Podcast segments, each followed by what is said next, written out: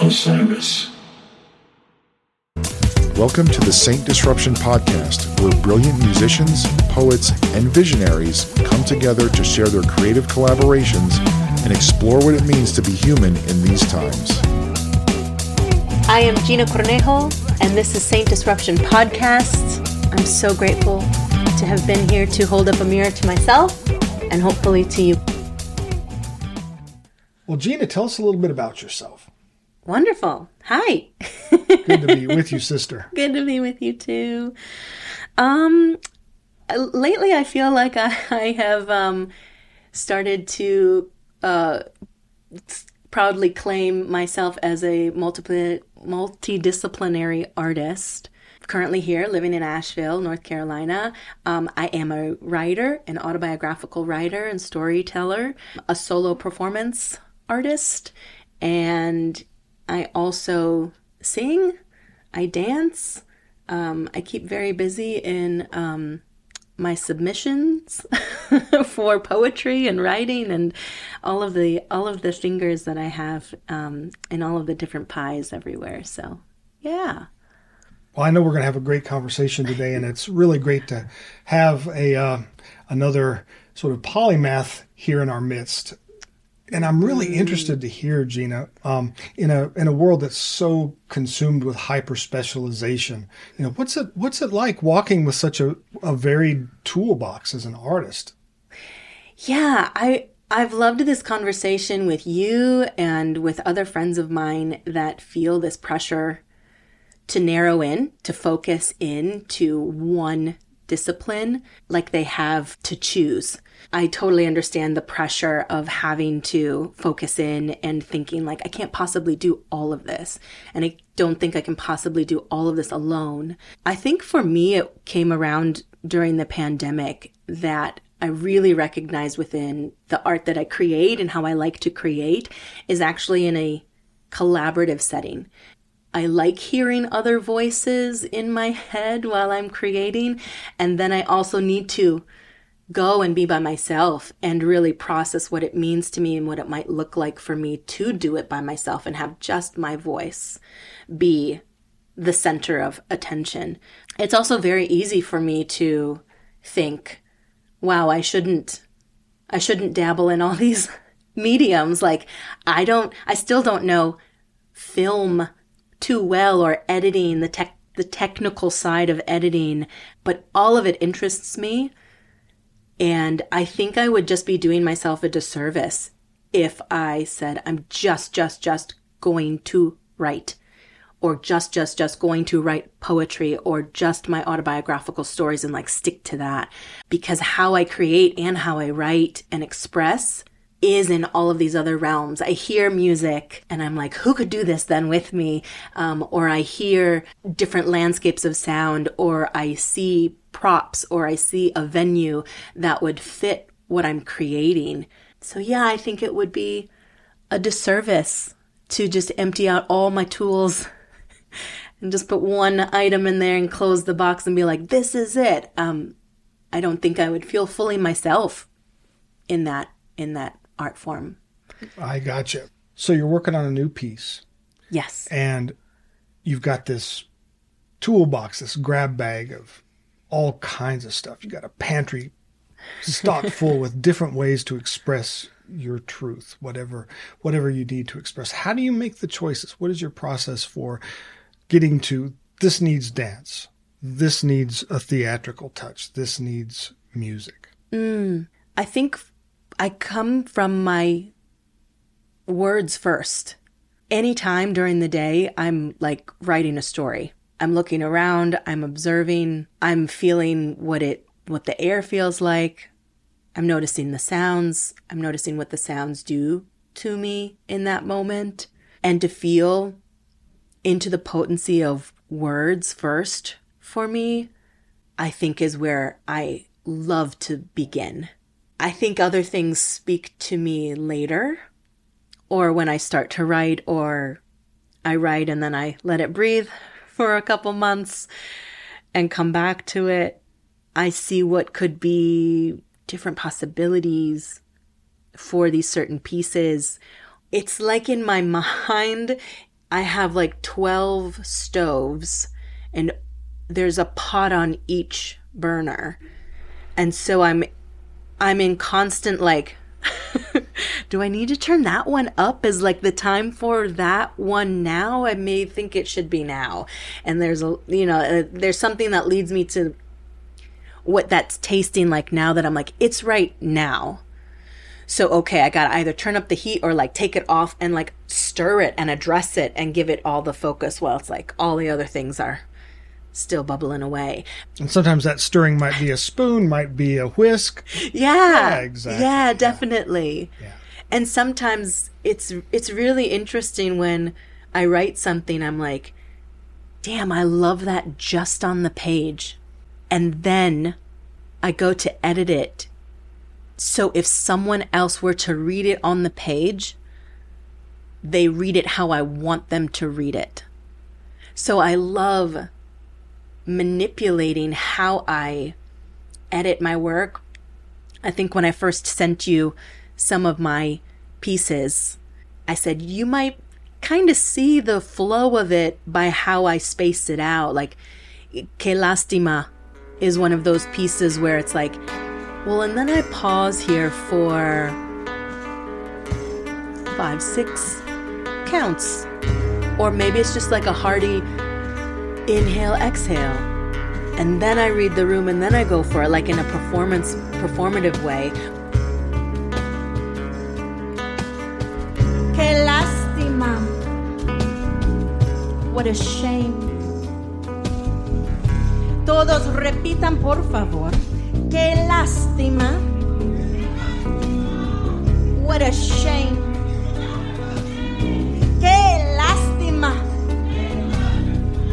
What a shame. Qué lástima. What a shame.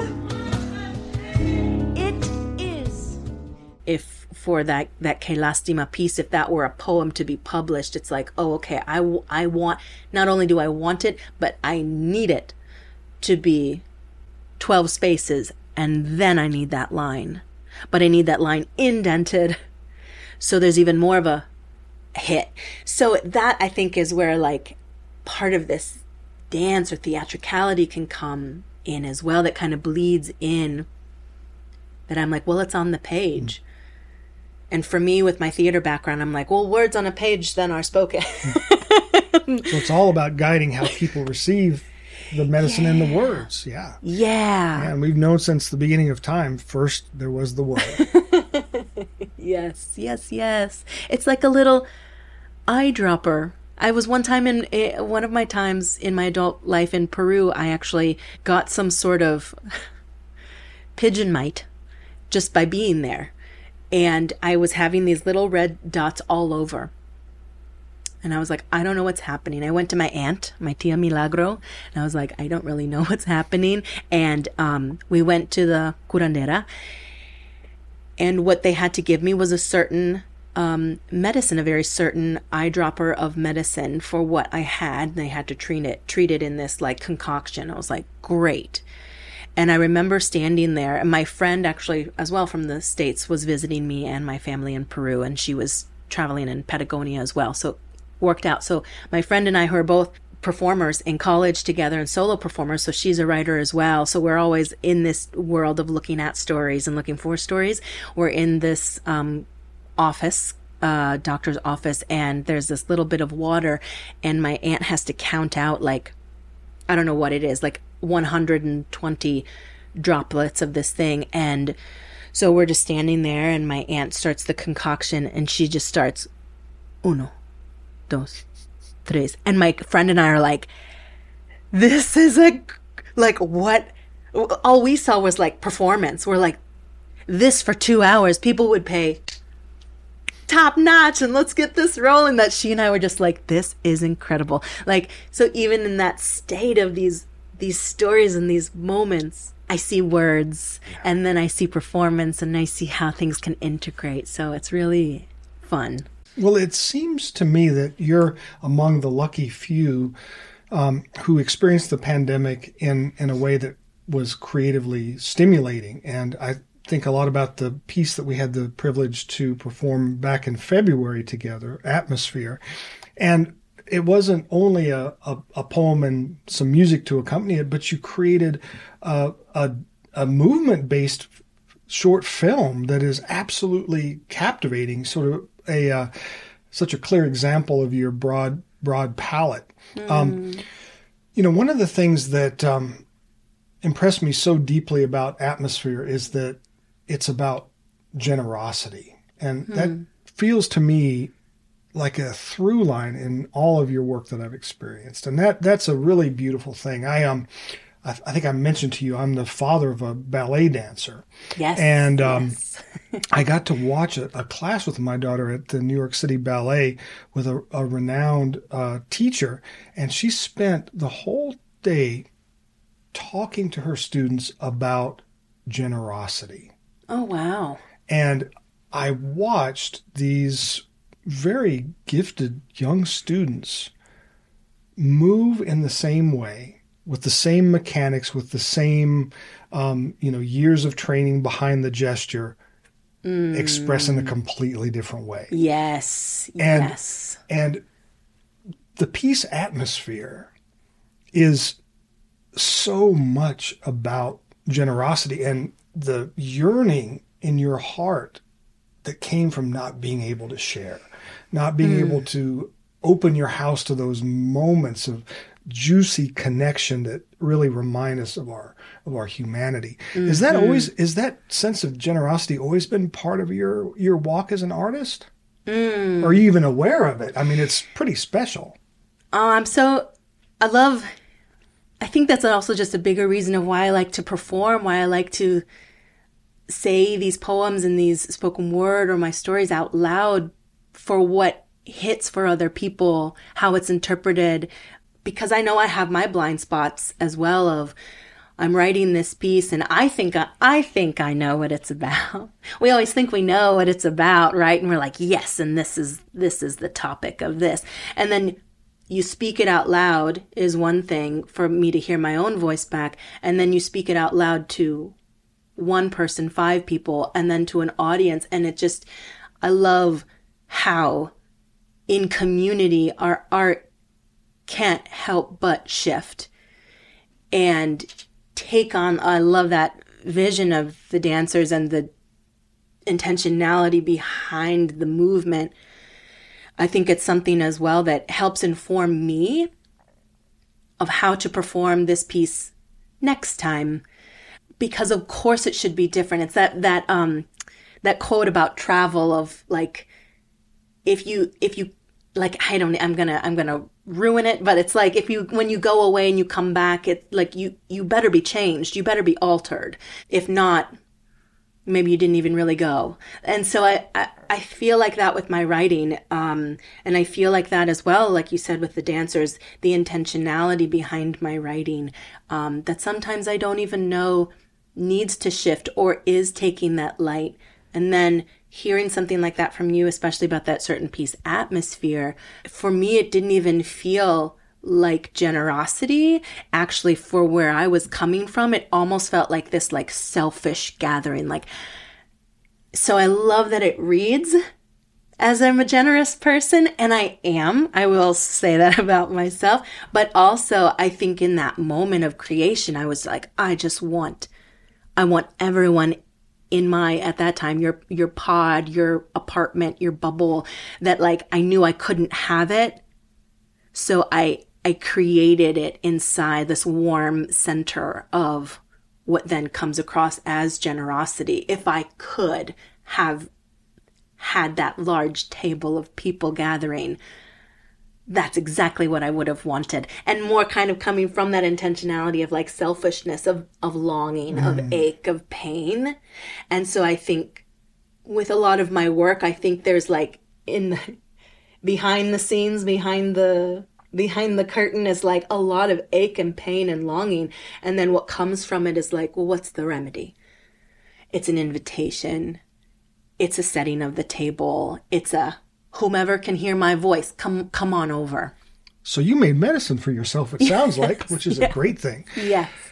when you collaborate like you do, I mean, you can't work across so many different disciplines without being a good collaborator. And, you know, at the core of generosity is courage because you mm. are giving up your precious spark, the poem, the mm-hmm. melody, and putting it on the thrashing floor for others to interpret, digest, and express. And that takes a lot of trust, doesn't it?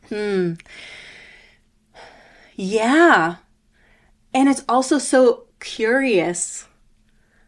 I love to try to let go as well, let it be morphed. With the collaboration I did with For Atmosphere with um, Stewart Owen Dance, who is Gavin Stewart and Vanessa Owen, two Western North Carolina based dancers and choreographers, a husband and wife duo as well. Like, talk about beautiful, seamless collaboration for them as artists together and dancers collaborators together and a husband and wife duo navigating per- their personal life together i got a chance to really learn a lot of how to very kindly work in this environment i always come back to that line it kind of seems a bit a bit cliche of Erykah Badu on that live record when she's like keep in mind that I'm an artist and I'm sensitive about my shit. Like that's always kind of running in my head too of like if I have that generosity toward you and knowing what you're about to bring to the table to help enhance my art and you to me and me to you and we both have that knowledge of like there's a lot built into our identity as creatives um, that is very vulnerable and tender.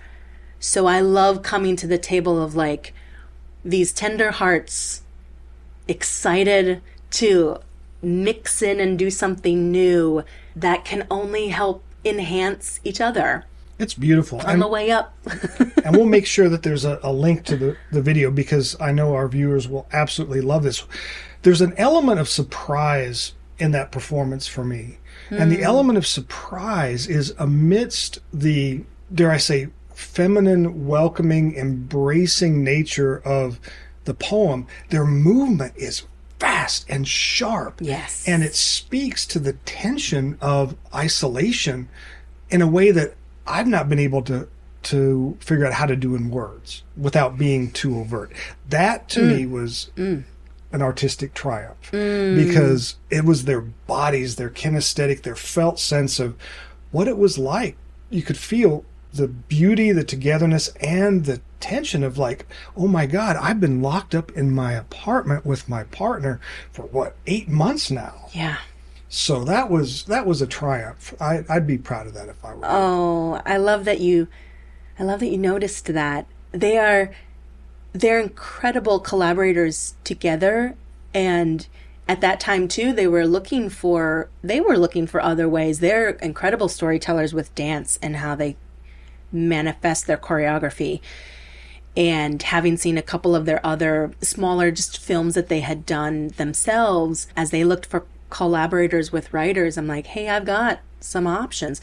And um, Atmosphere was one of them.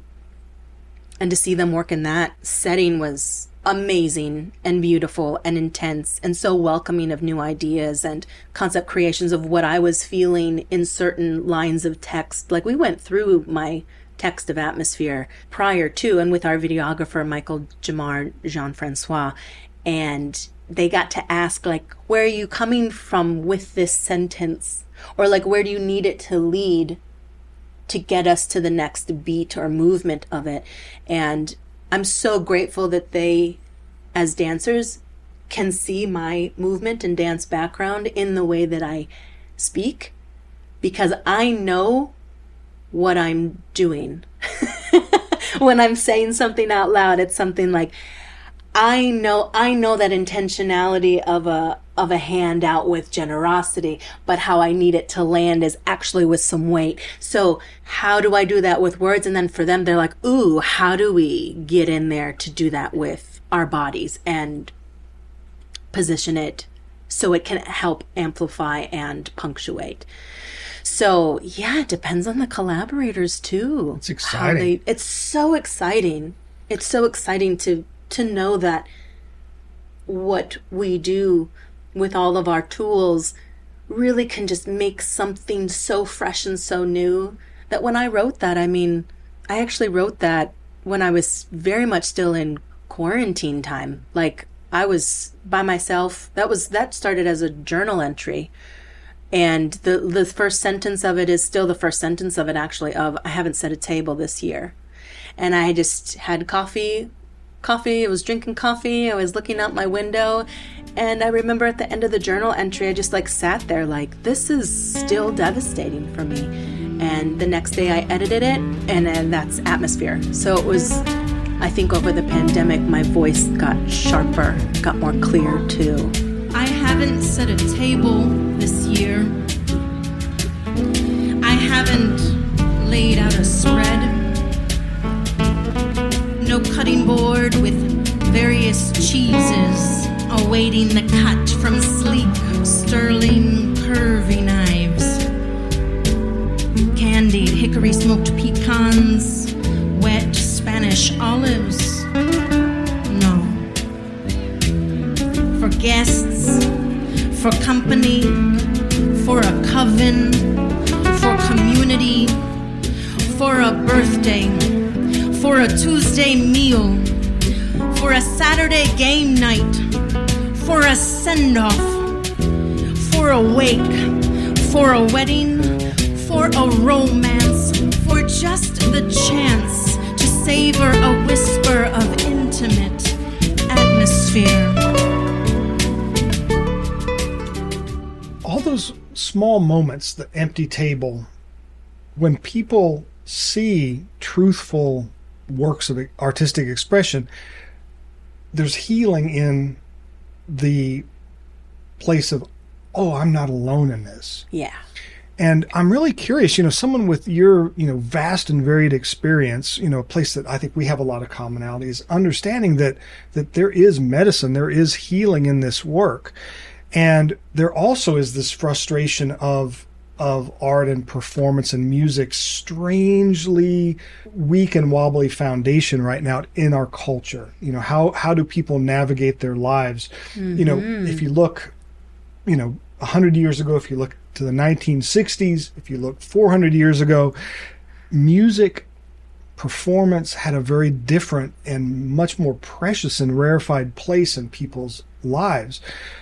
What's your mm-hmm. sense of how do we what do we do as a community of artists to like restore that important nurturing nutritive place of the arts and helping people navigate their lives and not feel alone for instance Oh, what a great, what a great world that would be. because so often I just feel alone in my work when I'm writing. Part of me wonders if I do join a writing collective and I get together with people, how would that shift and change my work? And of course it would, because we just can't help but be influenced by each other and excitable in the communal space. And I think it's just choosing where you feel most comfortable in a in a place that feels fertile to you and to grow from it. I do believe collaboration is is the key. Is this I can't remember who said it, and I, I I love that the only person I remembered who said a quote was Erykah Badu, but that's key. That's but um, but there's this this artist in this book that I've read these about like 33 different artists, and there's this artist that said like as artists we're the ones who get out on the the limb of the branch and actually actively cut the branch that I'm like, what a beautiful imagery of like, we're the ones to climb our own tree. We're going to get out on this branch. We know it's unsafe to begin with.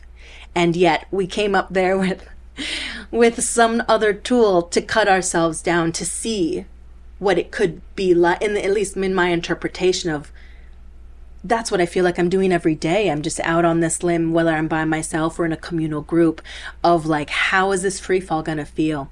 And obviously, it lands better when you do have people around you. I think just reaching out to your local to your local venues, whether they're in your medium or not. Um, I've reached out to a lot of local art galleries, um, bookstores, of course, theaters, different smaller venues that might have like an open mic here and there. Like, can I use your space as a theater? Do you want my art as an installation? It's just that constant marketing, I guess, for lack of a better term. Like it's it feels more sacred than mm-hmm. marketing, especially for what I want to connect with them on. Well, I love the image of sitting, sit, you know, cutting the branch that you're sitting on. Um, there's a it. lot, a lot to unpack there. I mean, you know, I think about Chuang Tzu, you know, leap into the boundless and make make it your home. You know, Woo! it's about trust, isn't it? I mean, it really is. And at the end of the day, do you trust the universe enough that when you cut that branch, there's going to be a, a place to land, and hopefully, the place that you land is going to be a richer land than when you were stuck up on that branch. Yeah. yeah. And do you trust yourself? Do you trust your own voice in your own works of art and creations and collaborations? And do you trust your community? I guess too. Mm. Do you trust your, you know, maybe someone will snatch you, a hand will come out of nowhere to, to, to get you on the free fall. I love too that it, it has this feeling of this, um, it's, it feels like immediate risk taking, which I also love as a part of the way that I, t- I tend to write as well is I need to tell these stories because, or quickly, because someone might need to hear this. Like, uh, I think what you mentioned before of not wanting to have people feel, feel alone. The other collaboration that I did with Stewart Owen Dance on a larger scale of a film that's 35 minutes, 35 seconds is called Dirty Laundry. And I have even more of that script written of other news stories as well, but it's about the unraveling of my divorce and my marriage and into this um, new reclamation of, of identifying as queer. And it feels to me still just so immediate um, because when I was going through it, I didn't have any resource. I was just swimming in the soup by myself. I was every day I was like on the branch again, like new branch, and let's see how this lands. Um, so I I personally enjoy when I hear stories and when I get to tell my stories that feel like I'm talking from the the wobbly branch that I'm actively cutting down. I'm like, this is important, I think. Um, I say that to myself a lot too, I think, when I write. I'm like, I think this is important and all I can do is try to trust myself and and um, and trust the universe that it'll have the the ears ready for the people who need to hear it and who who who desire a bit of that camaraderie with me. Yeah, the Dirty Laundry is another piece that I'd highly recommend. And one of the things that was that I love so much about it is the visual vocabulary that you and your collaborators chose in the costumes. It really drew out that tension of um, you know, the contrast between like what how you adorned yourself versus the other cast members spoke of the that tension and the emergence. It was really beautifully done. Mm. I'm really really curious about something you said earlier. You know, there there is this essential solitude that we take as creatives. There's a point in the creative process that it's just us and the, the sometimes terrifyingly blank canvas of the universe ahead. What is your experience of not getting it right? Is it frustrating? Is it terrifying? Is it angering or is it just quiet? Tell me about when you when you know that that phrase is not quite there. What's what's like? what's that for you? Oh, it's it's I'm I am um so deeply new um back into like deep creative work. It's just the mm. pandemic is what mm. brought me back in. Mm. It's excruciating still. I have not gotten, I've not been able to, to, laugh at your. I know it's true. I've, I've not been able to yep. find that right, like, talk I got to give myself to huh. settle down and understand. It's a trust thing, really. Wow, yeah. But, you know, it's like, it's both so excruciating when it's not right, but then when you feel the truth come through, it is like the most exquisite thing possible. Oh, I love that. I just got to like oh, feel that within you. I was like, yeah, the release. There's this uh, and we've talked, I think, briefly about my pilgrimages that I've walked on the, the com- Santiago. Yeah, yeah wow. and um, Oh my gosh, did that teach me? Talk about the sacred. Talk about just period. Talk about the sacred, like boom. Um, and then with that and those experiences of the pilgrimage, I mean, with all of the time to think, again, period, with all the time to think, how that can shape someone, and for for my experience, how that shapes how I approach my writing and how I live in those emotions too. Mm. There's a beautiful like pilgrim phrase of solvitur ambulando. It is solved by walking.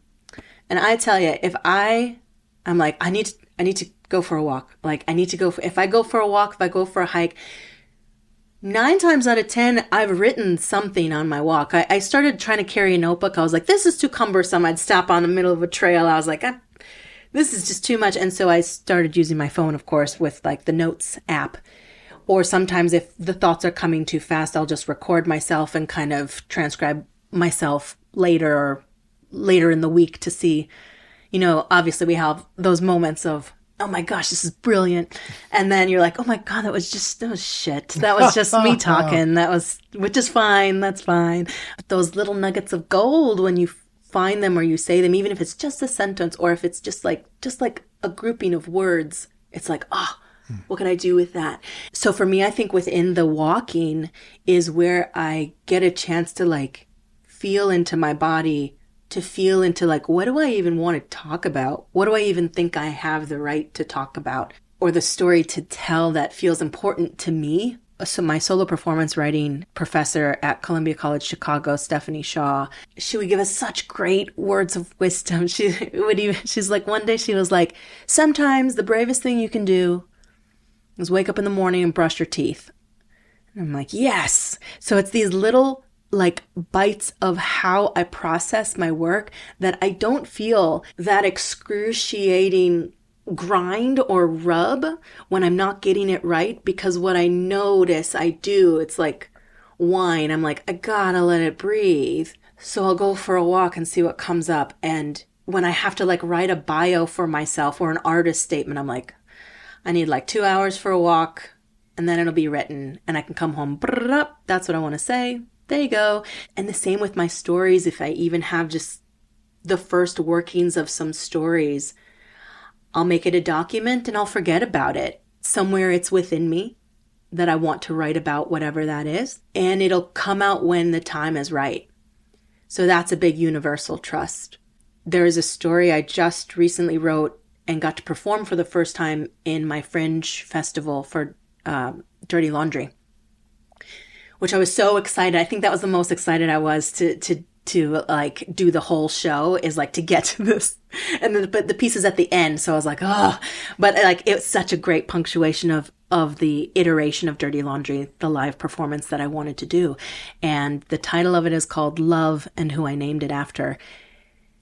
And it's a very detailed account of the day and the moment that i was getting a divorce um, in downtown Chicago, Cook County Circuit Courts, um, what the day was like, what was happening outside with the farmers market, all of the details and all of the all of the internal details as well as external of these two playing at the same time. And I didn't want to write that story. That took five years to get out. And the punctuation of the story is this beautiful, like, reclamation um, where I just get, long story short, I just get divorced. I come down from this like air conditioned courtroom out to the plaza, um, Daley Plaza, and there are all of these adult tap dancers in black sequins and bowler hats, and they start tapping to the song of the summer, which was um, "Can't Stop the Feeling" by Justin Timberlake. That I was like, "Are you fucking kidding me?" And in my head, even at that moment, I was like oh, this is a story I'm going to have to write. And like it took me this whole time because I needed to have it breathe. So I appreciate the rub and the excruciating pain of working out our art. And I also have come to appreciate to let it, to let it breathe and manifest. Sounds to me like you're making your life a pilgrimage and making your art making a pilgrimage. Mm-hmm. You know, it's mm-hmm. it's. Um, we talked about this the other day. I think I had just been 24 hours off of taking a pilot group to the south of France for a pilgrimage. And um, everybody should really do at least one pilgrimage in their life. You can't Yes. rush a pilgrimage. Oh my goodness, yes. And as soon as you say it's a pilgrimage, as soon as you make that commitment, you tap into this ancestral river, this intelligence that knows what your ancestors, what people have walked before did, and you're in it. Yes. And it has an arc of experience. It has the opening, the dismemberment, the leaving of the community to find your you know isolation and solitude the hero's journey finding the, the treasure in the dangerous place and bringing it back yes. Yes. Yes, yes, yes. that's really big It's very underrated as well of our own desire to take a journey so epic.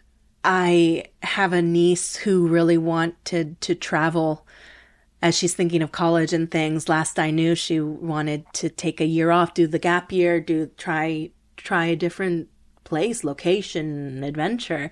And I see the hesitancy in my my sister and her husband but I know the reward. I know that deep reward. I chose to give that to myself. I'm not very in this world with a lot of materials, I notice, but for me, travel has been the thing of like, oh, I don't need new clothes for a couple years. I don't need, I don't need all the new whatevers. Um, but I do want to go to fill in the blank. And that led me to that pilgrimage in Santiago or towards Santiago and had me come back again because of the, the riches of those rewards internally that help navigate my life. And I really think then speak to this overall greater importance of how I love to connect with other artists and do other mediums and just recognize the um, the fragility of this time that we have and the importance of it, the sacredness of it, and honor that and say to myself, then how do I contribute? How do I contribute and where do I contribute to? Where is my energy actually flowing? Where do I need it to flow? Um, especially more within my community where where and how and who do I need to help amplify? Um, I think that's something great that I've loved being a part of Asheville this time that I've been here is being able to say, "Oh, hey, I heard you needed someone for this." I think I have a couple people if they fit, and it's such a network of care here as other people try to really help amplify each other. it's a very special place asheville for sure people really do um, work to each other's benefit a lot more than other places. Yes. you know one of the through lines that i've noticed in your work is that is that it feels like there is always an intent to illuminate to seek reconciliation healing resolution. Um, how overtly does the theme of, of healing play in, into your work when you're creating a new piece is that a is that a strong and overt intention or is it just part of the natural unfolding of things It's definitely not the intention. I love Natalie Goldberg, and I was first introduced to Natalie Goldberg's way of writing through writing down the bones. Which, if you're new to writing or you need some extra pick me up of like, what do I even write about today? Like, just get that book and brrr, open up a page and I love it. She's like, write about the carrots that were packed for you when you were a child for lunch. I'm like, whoa. And like all of a sudden you're like, oh my gosh. And you're like, and then my father and my, like, then it just opens up this whole portal. I don't go with the intention of the option of healing, but I do know that by sitting down to write what I have to say or a story that's just been kind of gnawing at me to be told, even if it's just being told for myself or to myself, and then sometimes I'm thinking of, oh, well, this maybe this could be used for a performance in this capacity or paired with music or that kind of comes later usually. Um but at at the moment I just know to tell the truth and that's what leads me if I can be the most honest with myself, hands down, it's going to resonate with someone else. This idea of like, like taking that breath, this full transparency, and just letting it be out there, reminding myself I'm human, reminding myself that I don't make myself look good. I don't write these stories to be like, and then I was the hero just so everybody knows. Like, I'm always like, yo, I got this wrong. and I totally acknowledge it. And so did this person in their own way get it right and wrong. And that's just what the story was. Like, any crown I might ha- think I have on, which I normally don't think I have it on, I take it off to be like, yo, I messed that up. But here's what I got from it. You know, some of my elders say that, that, um, what defines the probability of su- us successfully navigating through this evolution potent and evolutionary time right now is do we have enough people holding up sacred mirrors to one another to get real and get through this? Um, mm. are you hopeful that we've hit a threshold of truth tellers to get us through this? Yes ish I'm still within this mind warp of Instagram and social media that I'm really it's a daily practice of like detachment and pulling myself away for all of the reasons that everybody knows, but mostly to be able to continue to claim my own mirror. Mm.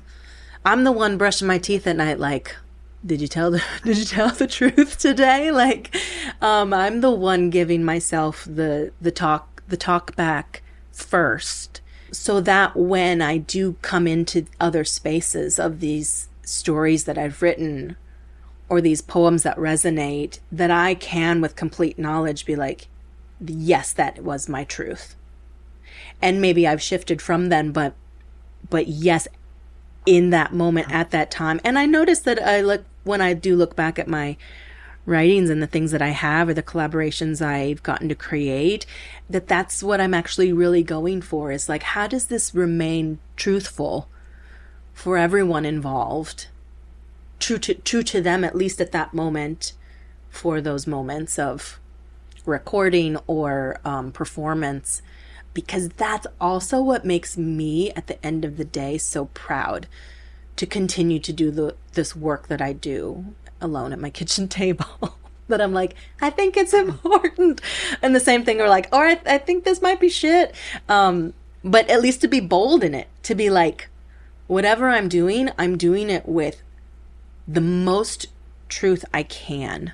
And I think that's the way that we start to, if I have that mirror to myself, um, then I can slowly start to like, you, is it, do you want to, like, I, I get the, the chance then to be more bold with others and see being, where they're at. Yeah, and being bold and trusting is, is so important because we, through that act, that courageous act, we give others permission to likewise be truthful.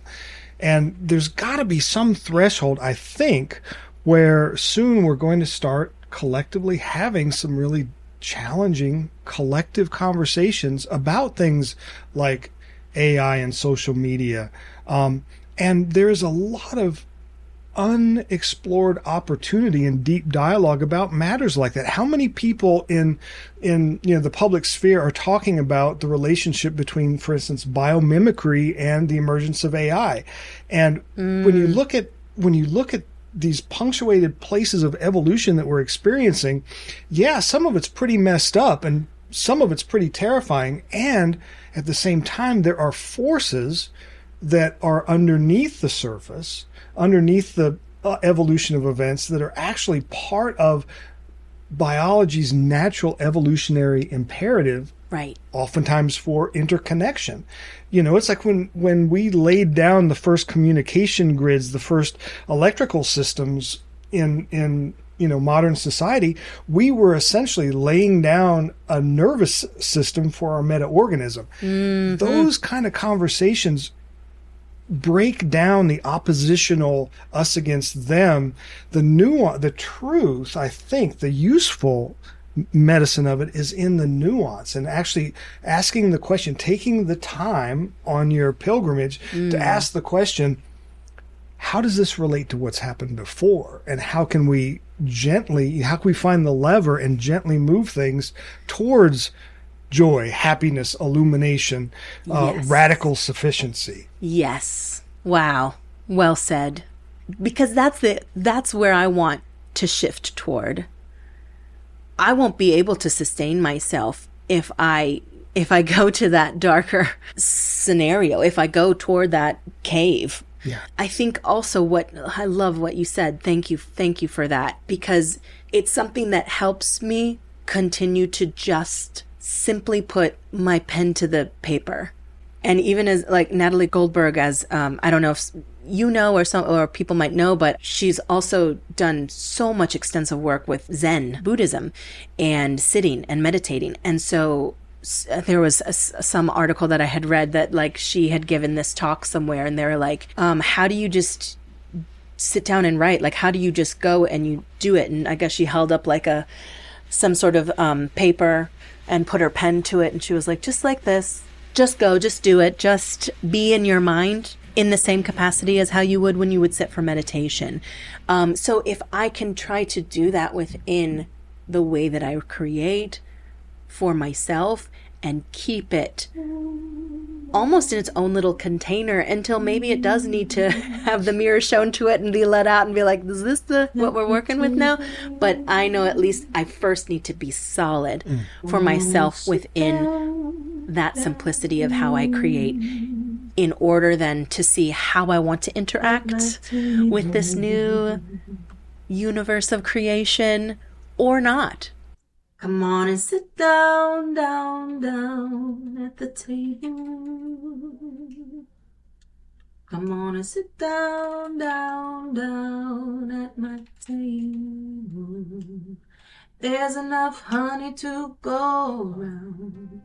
But first you gotta be bold and sit down, down, down at the table. Come on and sit down,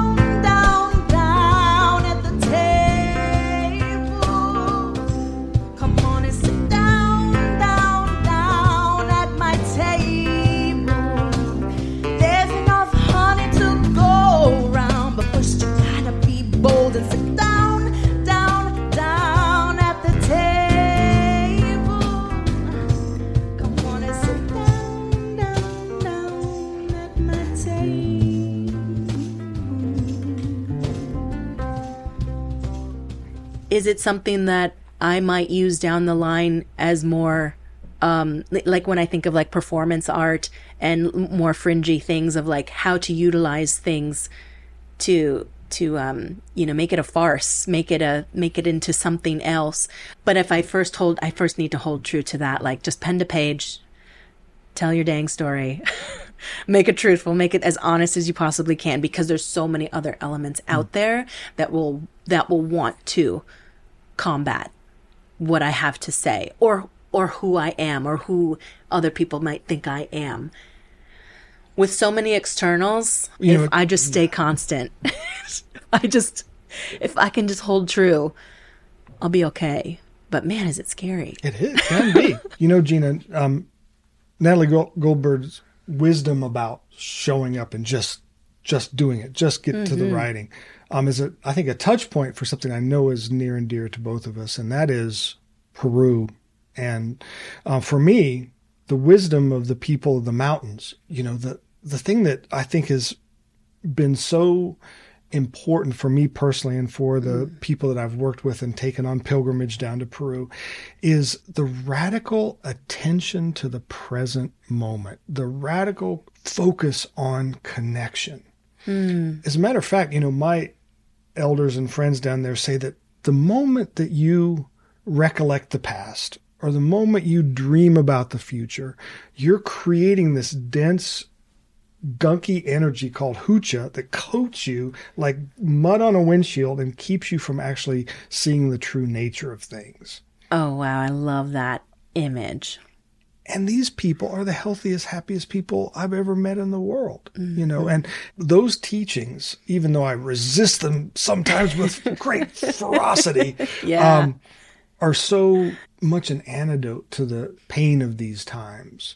Um, and ultimately, it's that radical presence that allows you to be courageous, that allows you to be generous. And you have Peruvian blood. You have blood that comes from from this beautiful ancient wellspring and repository of of so much wisdom, so much ancient mm-hmm. integrated heritage. Tell me about tell me about your life as a Peruvian American, and I know your father was also a, a performer. Your mother and father were performers. Yeah. My father was a mariachi singer and he immigrated from Peru to Milwaukee, Wisconsin. He was also an accountant. I definitely had romanticized him when I was younger and was like, he's just this. You know, like you see your parents, you're like, they're just that, I guess. And so to me, I was like, he's this, he's a rock star. But he also worked as an accountant for the city of Milwaukee. I, I will be very honest with this in terms of how I was raised and and where I was raised. Um, my mom was born in Chicago, Swedish German background, but knew and spoke Spanish perfectly before meeting my dad. And so it just happened to be that they could speak Spanish. So I grew up in Milwaukee um, with my sister, my older sister, Marisa. Uh, speaking Spanish was our first language. We would take trips to Peru as well when we were younger from Milwaukee to to Peru to Lima where most of my family still lives today that side of my family. But my my father ended up passing away when I was 7 years old from prostate cancer and some other complications. He was 62 so to have it have that connection to this country that I used to be very Im- embedded within and especially the language too. It's been a challenge. It's been a challenge since that time. My mom remarried. I love my stepdad. He's incredible. Um, he does not speak Spanish. So I understand looking back at it now that it wasn't really, it didn't really seem feasible or maybe possible, I guess, at the time to continue nourishing that part of me. To no fault of anyone, you know um so as i write and i definitely tap into these moments and these memories and these histories that i've never really gotten to excavate it's a challenge of where i am in this society of a very sacred not stereotype but like world. My aunts and uncles they work in education. They work in their own insurance companies and think they're they're very educated people and um and it's funny i remember even when i was in like middle school and i would say yeah well my dad was from peru. And immediately people would they were like in the mountains? Like like that they were these people living this completely separate um more ancient life. And i was like uh no they're in like the city. They like teach at the universities. Like they they you know have shoes like i have shoes. Like you know. So it was such a such an interesting thing that i think still now i mean my identity still is um seeking for what that looks like. I like your choice of terms to excavate, to to excavate. And I do ask myself a lot, what if each of us driven by the possibility that this phrase is true. Mm. We are all immigrants in this country. What if each of us excavated that? That's that mirror, right? yeah. That's that's right back to that of can we truly see each other? I think there's just been this disconnect and divide that makes it so hard to to even have the desire to be like do do I even want to see you? Do I even want to put myself in that vulnerable position to be able to really see who who I am hanging around or surrounding myself with? I think I mean, a fantastic image I just got is like Facebook when people were like, oh, I've unfollowed 20 of these people that I've known for all these years because of all of these reasons. And it was a big, like, boom, boom, mirror up. What do we got? Like, mirror up with like a flashlight, like in the middle of the night. Like, it was intense. There's brutality. yeah, it's it's brutal. Yeah. Right? And so you're right, coming from a place that is way more compassionate and with a with a lot more heart and a lot more tenderness and a lot more understanding that we're all just hopefully trying our best. And doing our best and working on ourselves to navigate where we see ourselves in this world and connected. I was very grateful to go and visit two of my cousins who actually from Peru. They've actually then they've lived in Paris now for over 10 years. We were out having dinner one night and I, I lifted my glass that was empty and I somewhere in my head was like, oh, there's a French tradition of like you should never toast with an empty glass or wherever it came from. I, I know it from a French tradition. I could be completely wrong. But I said, "Oh no, it's bad. I'm going to have bad luck because the French say I can't toast with with an empty glass." And we were all toasting, and I, right on the heels of it, my one cousin Millie, um, she was like, "Well, good thing we're not French," and I was like, "Yeah," like because I have that compassion and that eye for them of like they're here, they're living in this country, but like they are peruanas, like they are, they are that connection to somewhere within me I've yet to get to. And I am so close to them. So I love the time to spend with them and connect to them in this more modern time mm. and have them also fill me in on Peru when they go home and they do see more of the family. So it's such a that's actually, you know, segue into this next topic of the my next project that I'm working on is actually this homecoming of how it will feel for me to go back to Milwaukee like my dad came to Milwaukee. My poppy came in the uh, late 60s, I think, didn't know anyone but one friend who was there studying, and then that friend went back with his studies to Peru. And um, my dad made the way for himself. I'm working on this excavation of of um, his music. He sang with a trio, Voces de Oro, that is even on his headstone.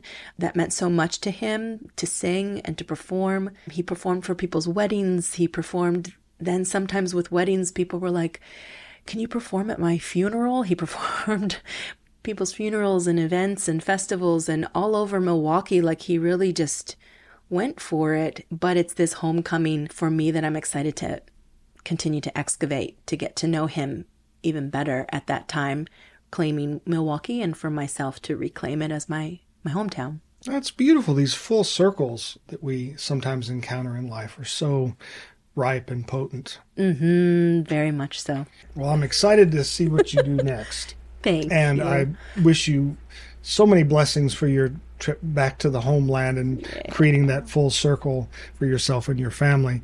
And it's been Thank really you. such a pleasure having you on our podcast and having this opportunity to touch in deeply on these really uh, juicy subjects with you. Thank you so much, Gina. Thank you so much, too, Jeff. I appreciate you. This was awesome. It was awesome. Thank, Thank you. you. The Saint Disruption Podcast, recorded and mixed by Hamilton Media Design at Sidehouse Records. You can also find more creative collaborations on all our major streaming platforms. Visit our YouTube channel for more creative content and video episodes of our podcast. Osiris.